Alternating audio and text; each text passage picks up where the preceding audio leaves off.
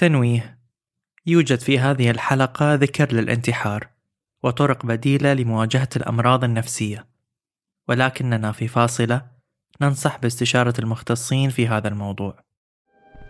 وأنا على الأرض حسيت أن مالي واقفة عقب هذه. محاولة لمناقشة النقاط المفصلية في حياتنا. كل على سفر.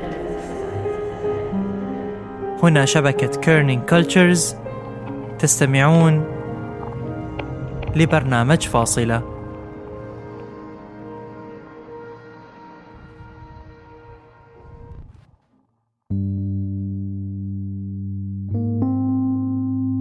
من أنت؟ يعد يكون هذا السؤال أعقد سؤال ممكن تسأله أي شخص، مو بس لصعوبة الإجابة عليه، بل لكون الإجابة أصلاً دائمة التغير مع مرور الزمن. دائما ما نسمع أن الهوية مطاطة، وأن أجمل ما في الإنسان هو تناقضه، وقدرته أن يؤمن بأفكار معاكسة، وأن يحس بمشاعر متضاربة، وأن يحمل هويات متعددة. فمن نوع على الدنيا وإحنا بين البينين، بين نقطتين في الفضاء، نقطة ألف ونقطة باء، بين لحظة الحياة ولحظة الموت، بين لغتين أو مدينتين أو ممكن حتى ديانتين. قصتنا اليوم عن العيش تحت سقف بيت يحمل تناقضات عديدة، لغوية، عرقية ودينية، وشلون ممكن تشكل هاي المعطيات سلسلة من التبعات الحتمية أو العشوائية. ربما الوالد والوالدة كانوا يشتغلون اثنينهم في الإمارات، وتعرفوا من خلال صديق مشترك، وبعدين أبوي سافر وخطب أمي ورجعوا وتزوجوا في البحرين، حبوا بعض رغم الاختلاف اللي بينهم وارتبطوا. كان في أكيد من طرف أمي بالذات اللي أتذكر أن أبوها كان معارض لفكرة ارتباطها برجل أجنبي بالنسبة إليهم، بس أمها عنيدة فقررت أن تتمسك بقرارها وتتحمل مسؤوليتها. هاي صوت مريم، ابنة هذا الثنائي وثمرتها الأولى، الثمرة اللي بدأت تكوين العائلة اللي تحمل العديد من التشابهات في الاحتفالات المعتادة بين الكريسماس والعيد. احنا بداية حياتنا ما ما ما كنا قريبين. ليش؟ لأن احنا ساكنين في بيت العائلة الكبيرة، وأمي في الشغل، أبوي في الشغل، فأظل مع أي أحد يعني من المتواجدين يقدر ياخذ رعاية رعايتنا أنا إخواني. بس بعدين لما انتقلنا إلى بيت مستقل، هني بديت العلاقة تقوى. فمثلا آه واحد من الطقوس الدينية مثلا اللي كنا نمارسها أن في الكريسماس نحتفل فيه، نحط الشجرة، نكتب الرسائل، آه أمي تشتري الهدايا، تغلفهم، تحطهم حقنا، نحصلهم، والبابا معانا يعني يحتفل معانا. نفس الشيء رمضان، كنا كلنا مع بعض، أمي تطبخ الفطور، نتفطر مع بعض، آه نصلي مع البابا. أمي كانت طريقة صلاتها مختلفة طبعا، فكانت تعلمني التلاوة بطريقتهم، بس يعني ما كان ما كانت تعلمني ترتيلة معينة، كانت تعلمني إن الطريقة اللي تواصلين فيها مع الله، الأشياء اللي انتين تفكرين فيها تقولينها بصورة مباشرة، بس بهدوء، تاخلش، توجهي إلى الله بقلبش، وتكلمي عن أي شيء تحسينه، شكري على شغلة تحبينها. واللي بعد تحمل العديد من التناقضات ووجهات النظر المختلفة في شتى ميادين الحياة بقراراتها المصيرية اللي تبين الأخلاق والمبادئ. أتذكر أن كان في الأم كانت حامل والطفل عنده متلازمة داون، والأم كانت تفكر هل تجهض الطفل أو تبقي الطفل. الأم كانت مع أنه يبقى الطفل، والأب كان مع الإجهاض. كنت طالعة وأني متأثرة جداً، ورحت لأمي كنت أسألها: ماما لو أنتي الحين حامل واكتشفتين أن الطفل عنده متلازمة داون، وهل أو مثلاً عنده إعاقة عقلية أو أي شيء، هل بتحافظي على الطفل أو بتتخلصين منه؟ وأتذكر أمي رجحت قرار الإجهاض، وأنا كطفلة يعني تألمت ورفضت يعني قرارها. وكنت أروح أسأل نفس السؤال لأبوي، لو أنت تدري أن أمي حامل بطفل عنده إعاقة أو متلازمة داون، هل أنت مع الإجهاض أو أنه تخلي الطفل؟ والبابا شرح وجهة نظره، هو مع إبقاء الطفل وأنه ما يجوز إلى آخره. فيعني مثلا هاي واحد من الأشياء اللي كنت أشوفها وألاحظ أن أجوبتهم مختلفة. كان هذا السيناريو خيالي، لكن بيّن لمريم وين يكون كل واحد من والدينها، وقدرت تتعرف أكثر عن تكوين هوياتهم وطريقتهم في التفكير. وهني بدأت تلاحظ الاختلافات بينهم، وأولها الاختلاف الديني. الدين أنا شلون تلقيته هني القصة بالنسبة إلي، لأن أكثر شخص أثر فيني روحيا هو أمي، رغم أن أمي جاية من خلفية مسيحية وإلى بيئة إسلامية، بس تأثرت فيها جداً لأن كنت طفلة فضولية جداً، بالذات تعيش في بيئة أمك مختلفة فتلاحظ المجتمع شون يتصرف، الأب شون يتصرف، وتحب أمك في أشياء وايد كنت أشوفها أمي ما تسويها، أو أشياء أمي تسويها غيرها ما يسويها. فكنت وايد أسأل. فهي كان عندها كتاب واسمه حدثني أكثر عن الله، فكان دايماً كل يوم ليل تقرأه معي و جاوب على أسئلتي. فأتذكر بدينا بقصة الخلق للنبي آدم وزوجته حواء في الجنة وقصة طردهم من الجنة إلى آخره، ومن خلالها وصلت لي فكرة الخطيئة، الضمير. قدرت مريم أنها تتعمق روحانيا أكثر مع أمها اللي كانت مصدرها الأول للمعلومة، وشكلت علاقتها مع الله من خلال تعاليم مسلمة ومسيحية، وتعرفت على جوانب النور والظلام داخل هويتها أكثر من خلالها. إحنا يعلمونا شون نبني علاقة مع الأم، مع الأب، مع الأخت، مع الصديق، مع المعلمة، بس يهملون إن يعلمونا شون نبني علاقة مع نفسنا. من خلال الدين أمي وصلت إلي شون أني أفهم نفسي، شون أتواصل مع نفسي، إني أسمع صوتي الداخلي. فأتذكر في يوم من الأيام كانت تسألني مريم شون شكل الشيطان؟ وأنا كنت أطالب يا ماما شنو هالسؤال، والماما كانت تجاوب علي لا وصفي لي الشيطان شنو أنت تتخيلين شكله. كنت أقول لها أحمر، شرير، عنده قرون. أه وقالت لي شلون صوته؟ قلت لها عنيف وقاسي. وين ساكن؟ قلت لها تحت الأرض في مكان فيه نار. فهي طلعت فين قالت لي والملاك؟ أه قلت لها أبيض، عنده أجنحة، عايش مكان في الجنة.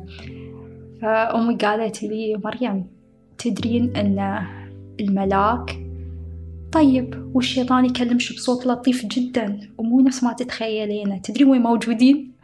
داخلش. وأنا طالعتها صارت نفس الهلع شون داخل يعني أنا شيطانة. فكانت هي تشرح حقي أن اسمعي صوتش، الشيطان يتكلم من خلال صوتش انتين ويستخدم حجج انتين، انتين تعطينا الحجج، انتين تدعمين كل طرف سواء الملاك أو الشيطان. فكان دائما تعطيني أمثلة، مثلا شلون تتكلمي مع أختش لما نور تجي تاخذ لعبة من عندش، بيجي صوتها بيك... الشيطان بيكلمش الحين بيقول حقش إيه خذت لعبتش بتكسرها، آخر مرة ما عطتش اللعبة مالتها، لا تشاركين هاللعبة، خذي اللعبة مالتش عشان ما تكسرها عشان تقدرين تلعبين. فبهالطريقة بديت أفهم صوتي الداخلي شلون الخير والشر يتكلم داخلي، وفي النهاية شو أني أرجح قراراتي، أرجح أسمع هذا الصوت أو الصوت الآخر اللي يحثني على أني أشارك، أعطي، أتسامح لو انكسرت اللعبة. وسيرتها الأسئلة اللي تظهر لها بعض الإشارات الإلهية اللي تتجلى كأجوبة في الأشخاص والأحلام والمواقف. لما يجيش سؤال اسألي الله، وهي واحدة من الأشياء اللي أحبها. مثلا علمتني دا عندي أي سؤال عن الحياة، مو لازم سؤال ديني أو عن الضمير، مثلا أي سؤال عن الحياة يشغلني تقول دائما اسألي الله، والله بيمهد ليش الطريق أن تكتشفين الجواب. وطريقة اللي تحصلين الجواب مو بالضرورة يعني في حلم أو منام أو آه كان أو بإلهام. يعني كان دائما تقولي يمكن الله يحط في درب الشخص يعطيش الإجابة اللي أنتين تنتظرينها، يجاوب على سؤالش. يمكن الله آه يعني بالصدفة ما تحصلين كتاب يجاوب على هذا السؤال، فالله بهاي الطرق بهاي الصدف اللي الله يرتبها حقش تحصلين الأجوبة اللي أنتين، بس أهم شيء تكوني مخلصة في نيتش. ومن الهوية الدينية تتشكل الأسئلة والعلاقة باللغة ككائن حي بداخلنا يحرك أفكارنا ويكتبها. اللغة اللي كانت مريم أيضا بين البينين فيها، بين العربي والإنجليزي، ومن دون ما نغفل عن اللغة الأم لأمها الروسية. أنا عندي قصة في الدراسة. أنا بديت دراسة طبعا في مدرسة حكومية عربية، وبحكم أن أمي أجنبية تعلمت اللغة العربية بس مو بطريقة أكاديمية، مو كتابة وقراءة بالفصحى وغيرها، فكان مستواي الدراسي سيء. أمي قررت تنتقلني إلى مدرسة خاصة علشان تقدر تتواصل معي بشكل أفضل وتقدر تساعدني في الدراسة. وأتذكر نقلتني أول يوم وأني أصيح، رجعت من البيت أقول خلاص ما أبي، أنا غبية، ما أعرف، ما أفهم، كلهم يكتبون إلا أنا قاعدة وأصيح. قلت لها خلاص ما أبي. أمي وطبعا المدرسة تواصلوا مع أمي، قالوا إن هي ما تعرف ولا شيء، أنا كنت رايحة صف ثاني فإحنا ما نقدر نخليها.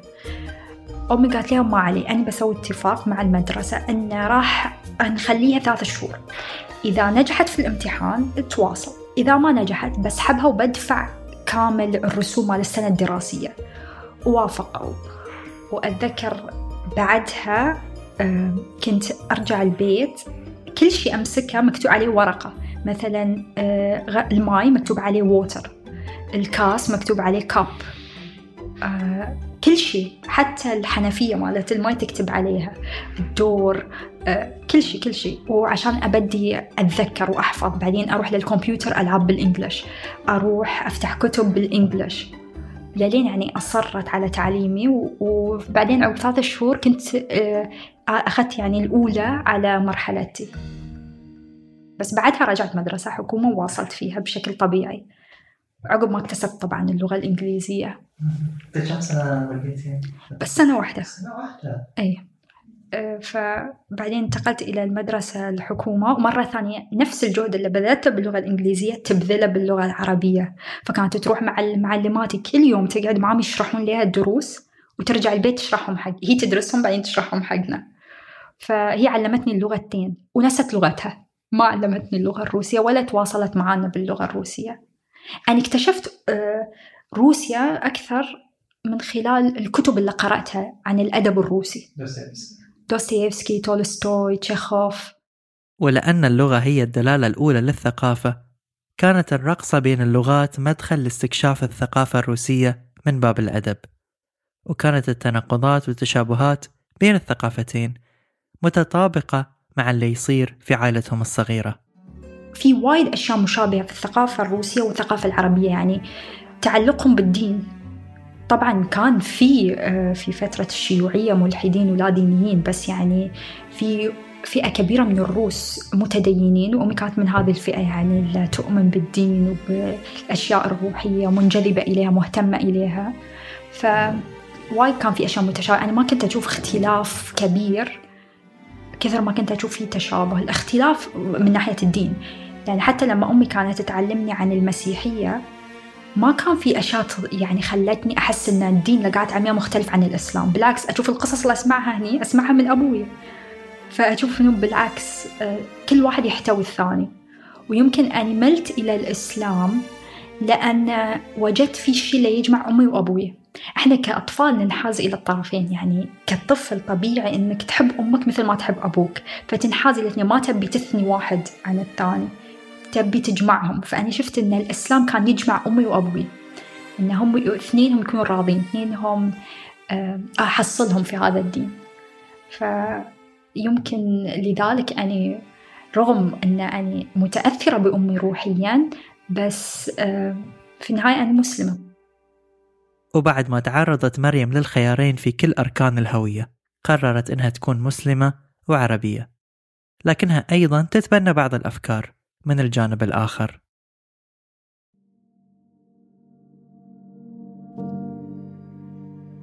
كون الاختلافات موجودة بشكل واضح جدا، فلا بد من حضور الصراع كنتيجة حتمية، وهذا الشيء طبيعي جدا.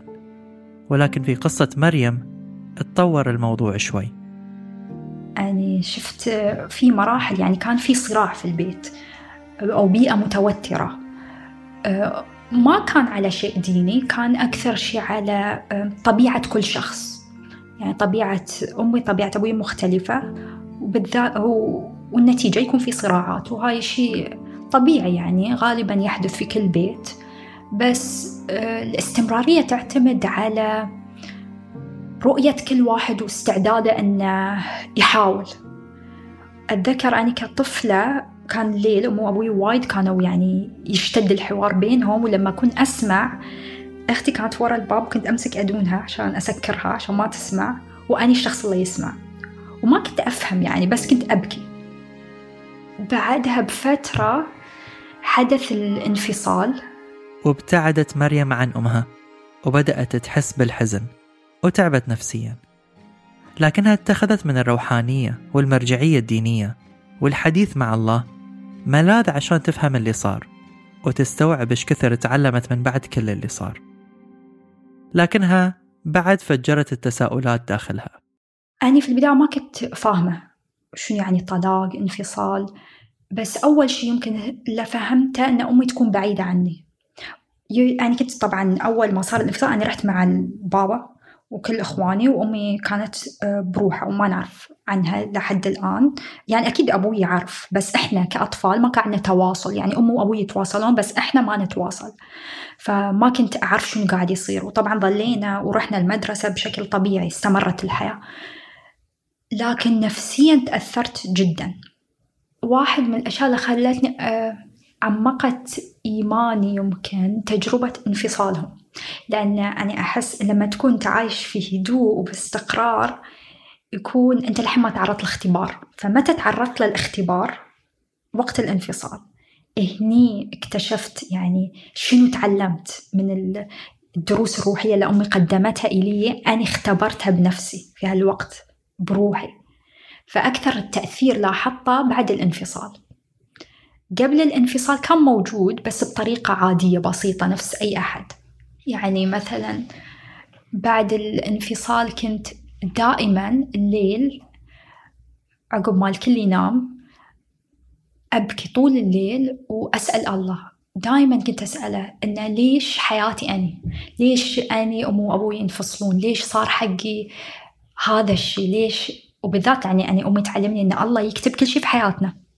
ليش يا الله كتبت حقي هذا الشيء؟ ليش تختبرني هذا الاختبار؟ أه وتعلمت بعد أن أتواصل مع أمي من خلاله، فكنت أسأله أن وين أمي، أتمنى أن أمي بخير.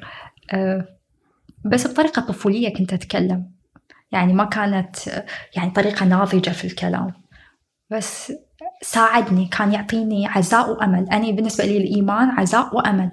والنتيجة شبه الحتمية الأخرى كانت تعرض مريم للاضطراب النفسي اللي بدأ بالوسواس القهري اللي ترجع نشأته للقلق والتوتر في العائلة. البيئة المتوترة أدت إلى أن يبدأ عندي ظهور الوسواس القهري.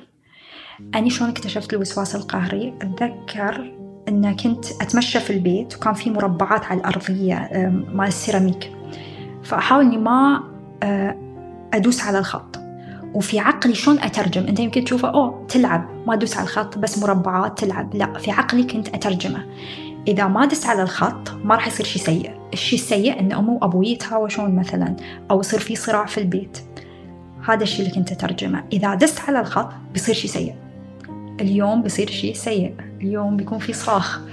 فهاي الطريقة اللي كنت أترجم فيها السلوك. وبعدين شلون أحاول أعالج السلوك؟ الحين ندخل في دائرة ثانية، إذا دست على خط لازم أروح بسرعة إلى أي شيء لونه أبيض، أي شيء لونه أصفر، أخضر، ما أدري شلون بنيتنا هذه ألوان إيجابية، وأوقف عليها لفترة وتطلع الطاقة السلبية وبعدين أبدي في سايكل جديد.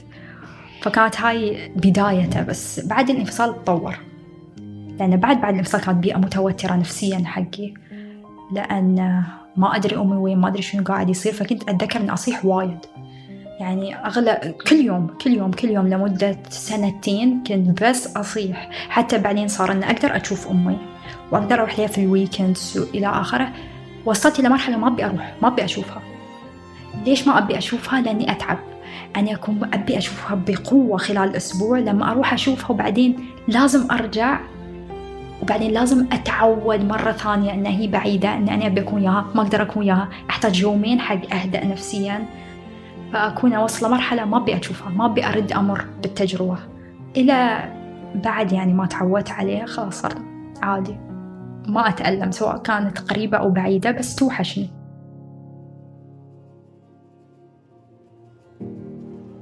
يعني بعدين عقب الانفصال استقر الوضع، ما كان في صراع أشوفه، بس ظل أنواع أخرى، أواجه أشياء أخرى من الضغط النفسي أو من بيئات متوترة أتواجد فيها، وأدت إلى أن تزيد عاداتي القهرية. فأتذكر واحد من الأشياء أن في الصلاة حتى كان يصيدني أنه وايد أعيد صلواتي، وايد أشك في وضوئي، كان يصيدني في التنظيف. وبالنسبة للتنظيف هاي شيء ما بتجاوزه، لأنني في عقلي ترجمته أن هذه عادة للتنظيم فما أتخلص منها. بس عاداتي الأخرى تدريجياً سيطرت على نفسي، إنه لأن في لحظات كنت أحس سأفقد عقلي من أي قد قاعد أكرر الأشياء اللي أسويها، من الخوف. دائماً هو أساساً الوسواس القهري إنك تتوقع شيء سيء سيحدث، وتطورياً هذا صفة جيدة لأنها تساعدنا نتوقع الخطر. يعني الإنسان لما كان يعيش في الغابات إلى آخره كان يتوقع هجوم أسد إلى آخره، فكانت تساعده للنجاة. أنا حتى الحين أشوف أن ترى وجود اضطراب الوسواس القهري بعد مفيد إلينا. يعني أنا كان من خلال هذه الآلية كنت أحمي نفسي، كنت أقنع نفسي، آلية دفاعية، أن أقدر أني أتحكم، أقدر أني أبعد الصراعات عني، بس كنت أجيب إلى نفسي صراعات داخلية أخرى. وأحد الصراعات الداخلية اللي صاحبت الوسواس كان انعدام المشاعر، اللي كان أحد أعراض الاكتئاب والصراع الوجودي اللي كان ممكن يؤدي للانتحار. الاكتئاب مرحلة عشتها لما تخ... وصلت توجيهي ثالث ثانوي وعلى وشك أني أدخل الجامعة إلى مرحلتي الجامعية، واللي كنت أحس فيه كان غريب. يعني أنا رغم أن كنت أعيش وضع متوتر خلال ارتباط أمي وأبوي وخلال انفصالهم، وبعد الانفصال كان لحين في توتر لأن أيام أشوف أمي أيام ما أشوفها إلى آخره، ما كنت أبداً أحس بأي إحباط. كنت أروح المدرسة فراشة، كنت سعيدة جداً، أشارك في كل شيء موجود، أي لجنة حق كرة، حق رسم، حق غناء، حق إذاعة، كنت سعيدة وأدائي المدرسي ممتاز. ثالث ثانوي بديت راجعت أدائي الأكاديمي وبديت أحس بشي غريب، أحس بفراغ. ما كنت أبكي، يعني هو الاكتئاب في نوعين، يا أن تبكي يا أن تنعدم مشاعرك. أنا كان عندي انعدام في المشاعر، عندي إحساس بالندم، عندي إحساس بالخيبة الأمل، أحس إن الحين أوكي خلص كل شيء، شنو أطلع إليه لمستقبلي، بالذات إن ما حصلت الرغبة اللي أني أطمح إليها في تخصصي الجامعي، فكان عندي صعب أتقبل الأمر وما أعرف شلون بتعايش، ما أعرف شنو الخطوة الجاية، ما أعرفها. فأتذكر واحد من الأشياء اللي عايشتها لأول مرة إن كنت أحس أفضل شيء ممكن يحدث إني ما كنت موجودة، بس ما كنت أفكر يعني بطريقة يعني فيها عنف اللي هو كأني أنهي حياتي أو شيء من هذا القبيل. كنت فقط أبي أحس أن بكون مرتاحة أكثر لو كنت بعيدة. وبعد كل الأحداث اللي صارت وكل الإشارات اللي بيّنت نفسها لمريم، تراكمت عليها الأسباب وزارت المستشفى يوما ما بعد ما حست ببعض الآلام، ومن هني بدأت رحلة تشخيصها وزيارتها للطبيب النفسي اللي بدأت بصدمة. يعني طبعا طول حياتي كنت أعيش مع القلق، ما أدري هذا قلق، أنا كنت أفكر يعني يمكن الكل يحس شيء، ما كنت أفكر أن هذا الشيء غير طبيعي. الوسواس كنت أفكر أنه شيء غير طبيعي، بس قدرت أتعايش. يعني متى زرت طبيب نفسي في هاي العمر في هاي الفترة؟ يعني مؤخرا وصلت إلى مرحلة كان يصير عندي خفقان شديد إلى درجة أن ما أقدر أتنفس، أحس وفي عقلي أنه يمكن ضغطي نازل، يمكن ما أكلت اليوم كفاية. إيه رحت مباشرة الطوارئ، ولا انصدمت فيه أنه قالوا عندش أعراض جلطة، وأني أطالع فيهم القلق اللي فيني الضعف مليون مرة أكثر. هو طبعا ما قال لي، بس أني أسمعهم، قاعدة أسمعهم يقولون، وحطوني في الطوارئ، دخلوني بسرعة جهاز تخطيط القلب، فكنت خايفة جدا، وسووا لي كل فحوصات الدم، انزيمات القلب إلى آخره، وكان كل شيء سليم. لما جت طبيب كان يسألني عن هل أواجه أي تحدي نفسي؟ فكنت أقول له أنا عندي قلق مستمر، خوف مستمر. فقال لي لازم تراجعين طبيب نفسي. ما رجعت طبيب نفسي، عقب أسبوع رجعت مرة ثانية الطوارئ، عندي نفس الحالة بس كانت شديدة إلى درجة ما كنت أقدر آكل ولا شيء، حتى الماء ما أقدر أشربه، ما كنت أقدر أقوم من السرير. أنا قبل كنت لما أقرأ قصص أسمع ناس يقول ما يقومون من السرير، كنت أفكر يعني شو ما تقدر تقوم من السرير، يعني فيزيكلي أنت طبيعي ما فيش مشكلة عضوية، أعضائك تتحرك، أنت ما عندك شلل، فشو ما تقدر تقوم من السرير. لما عشت دي الحالة فهمت شو يعني ما تقدر تقوم من السرير، يعني حتى لما أحاول أرفع نفسي جسمي كله يرتعش كله، يعني بطيح مباشرة، فما أقدر أتحرك. حتى الحمام كان لازم أمي تحملني وترجعني إلى المستشفى، حملتني بالسيارة وأخذتني السيارة وودتني المستشفى. وعادوا كل فحوصاتي لأني شخصية قلقة، لأني خايفة، لأني لحين مقتنعة أن فيني مشكلة صحية. سووا لي كل التحليلات وجاء طبيب نفسي الطوارئ وشخصني جي إيه دي Generalized Anxiety Disorder، أو سي دي الوسواس القهري، secondary depression. الاكتئاب كان مصاحب للقلق، يعني يعني ما كان عندي حالة اكتئاب، كان مجرد مصاحب للقلق. وأنا كنت في مرحلة خلاص ما أقدر أعتمد على نفسي إن أقوم أحمر، أنا مو قادرة أمشي عشان أروح ألعب رياضة عشان أساعد نفسي. فأعطاني أدوية حق العلاج ساعدتني الحمد لله وصرت أفضل. كل الأحداث اللي سردناها كانت قبل التشخيص، ولهالسبب سميناها بأساميها من بعد ما عرفنا أن مريم مصابة باضطراب القلق العام، الوسواس القهري، والاكتئاب المصاحب للقلق، ولكنها تعافت ولا زالت في رحلة التشافي وحولها الأصدقاء والأحباب. شلون تراجع الاكتئاب عندي؟ طبعا الدين ساعدني، الصلاة، بس أكثر شيء حقا ساعدني الأصدقاء. يعني زوجي كان هو كان صديقي في تلك المرحلة، كان دائما متواجد قربي، كان يساعدني بس كصديق، وكان يسمعني دائما، نتحاور تقريبا طول الوقت. ويمكن واحد من الأشياء اللي أدت إلى مو أدت إلى الاكتئاب اللي كانت تأثر علي في تلك الفترة أن عندي كثير فضول، أنا من طفولتي عندي فضول وأكبر وعندي فضول، وما أتوقف عن طرح الأسئلة سواء أشياء اجتماعية، ثقافية، فكرية، وأنه بعدين توصل إلى مرحلة ما عندك أرضية صلبة تقف عليها، وين بتروح؟ ولعب الحب دور الحياة، فكان هو الغاية الكبرى للاستمرارية. الشيء اللي يخليني أقدر الحياة، أكون ممتنة أني موجودة فيها، الشيء اللي يخليني سعيدة، اللي يخليني أقدر أظل موجودة، أقدر أقاوم عشان أكون موجودة، مو مجرد أن أتنفس، لا، أن أبغى أكون جزء من هالحياة، أبغى أنجز فعليا. واللي يساعدني على التشافي الحب بكل بساطة. يعني أنا في الانفصال لما كنت أتذكر أمي، الحب اللي عطتني القوة، أكون سعيدة. الاكتئاب لما وجدت الأصدقاء اللي يكونوا حولي، الحب اللي يعطوني إياه، يذكروني بالأشياء الجميلة في نفسي، هاي اللي ساعدني صراحة. القلق هاي لأن عشته مؤخرا، يعني الخوف اللي شفته في عيون الناس اللي أحبهم، أمي تواجدها حولي، لأن أنت في هالمرحلة فعليا أنت ما تقدر تكون بروحك، أنت ما تقدر تعتمد على نفسك، أنت تحتاج شخص يكون معك شئت أم أبيت. يعني مهما عانت وأقدر أتحمل، لا أنت ما تقدر تتحمل، أنت تحتاج شخص يكون حولك، وتستحق أنه يكون هذا الشيء موجود إلى عشان يدعمك. فالحب اللي حصلته من أمي، من شريك حياتي، من الأسرة، الرعاية، هو اللي يساعدني دائما أكون أفضل. أنا واحد لما كنت واحد عن كتبي المفضلة الأخ... الأخوة كرامازوف، كان الشيخ زوسيما يس... يس... يعني سؤال سؤال ما هو الجحيم، فكان جوابه هو معاناة أن لا أستطيع أن أحب. يعني هذا بالنسبة لي المعاناة، يعني الاكتئاب الشيء القاسي اللي حسيت فيه إنه انعدام مشاعري، أبغى أحب، أبغى أكون سعيد، أبغى أزعل. أنا يعني عارفين كنت أقول أبي أصيح، أبي أزعل، أبي أبي شيء يطلع مشاعري. أنا ما كنت أحس بأي شيء، كنت أفتقد أن, أن أشعر سواء بالألم أو بالسعادة. أنا يعني بالنسبة لي يعني أصعب من كل شيء مريت فيه، يعني أصعب من الانفصال، أصعب من القلق، أصعب من الاكتئاب، أني أفقد قدرتي على أن أحب.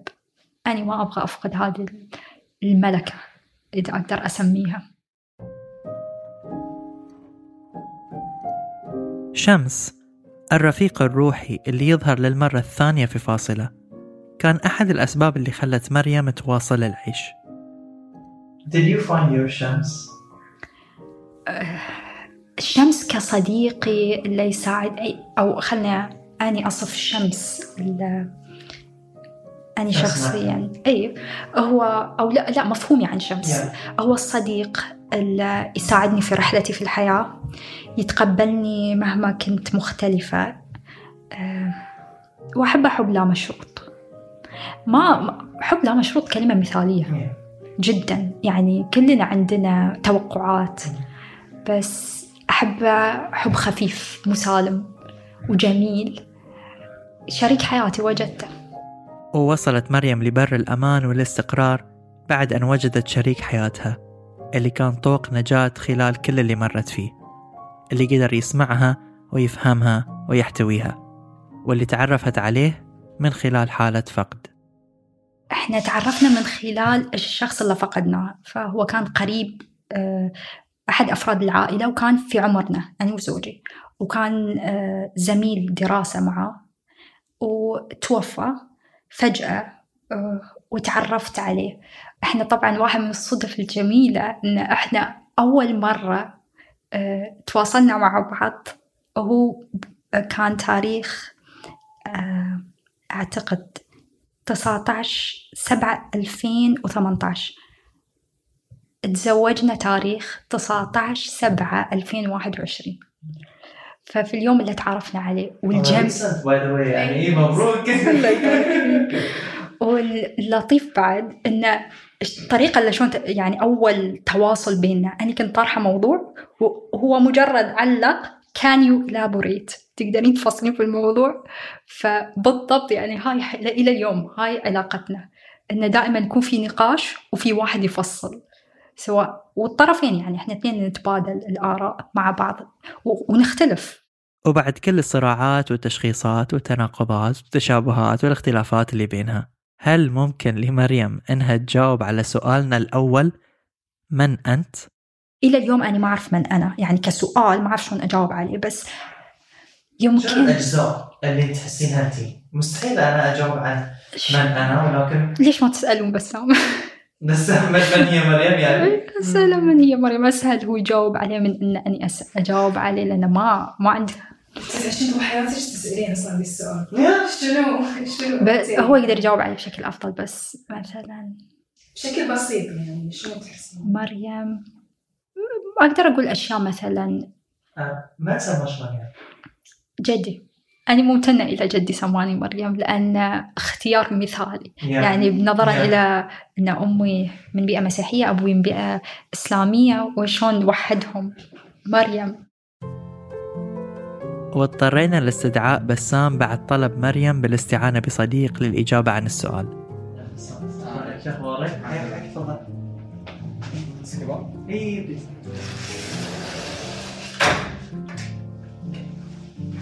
احنا خلصنا المحاضرة يعني يا مريم، بس أنا جاوبت طريق أزيد من مرة، فكانت تقول إن أحسن واحد بيجاوب على سؤال من هي مريم وهو بسام. أوكي. بال إذا جاوبت جواب مو أوكي ممكن بعدين تزعل. ما بطلق ده. تبرر ليهم يعني خليها مرة. أوكي. هي تقول عند بعد. لما لما تشوف فيلم وتشوف فيه شخصيات، الشخصية اللي تبي تنقذ العالم، اللي تهتم بالأشخاص، آه يعني في إذا تشوف أفلام يعني دائما يكون في شخصيات تبي تنقذ الكل، تبي تحب الكل، تبي تعطي الكل أي شيء عندها. فمريم هذه الشخصية، يعني هذا بشكل بسيط مريم هي هذه الشخصية. مريم أي شيء عندها تبي تعطي الكل. وكنا شوي ونجيب العيد بينهم، لأن مريم غلطت في تاريخ تعارفهم وزواجهم وبسام عدله. دقيقة تعال، ترى زواجنا كم؟ تسعة عشر سبعة. وين؟ عشان تقتلني. تسعة عشر قلتي؟ اي والله قلت. كم تاريخ زواجنا؟ والله نسيت. سبعة. تسعة وعشرين سبعة. زين تسعة وعشرين. عاد قلوا تسعة وعشرين سبعة. تسعة وعشرين سبعة. نعيش حياتنا كلها ندور على إجابة لهالسؤال ويمكن ما نوصل لها، لكن أليست هذه جمالية الحياة؟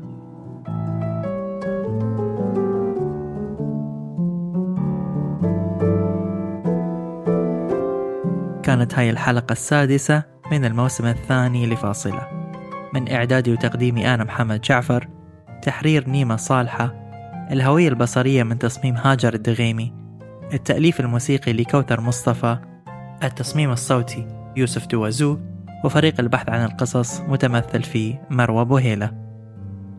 لا تنسون تشتركون في القناة وتقيمون الحلقة على أي منصة بودكاست تستمعون لنا منها، وشاركوا الحلقة مع اللي تحبونهم، إلى أن نلقاكم في نقاط مفصلية أخرى.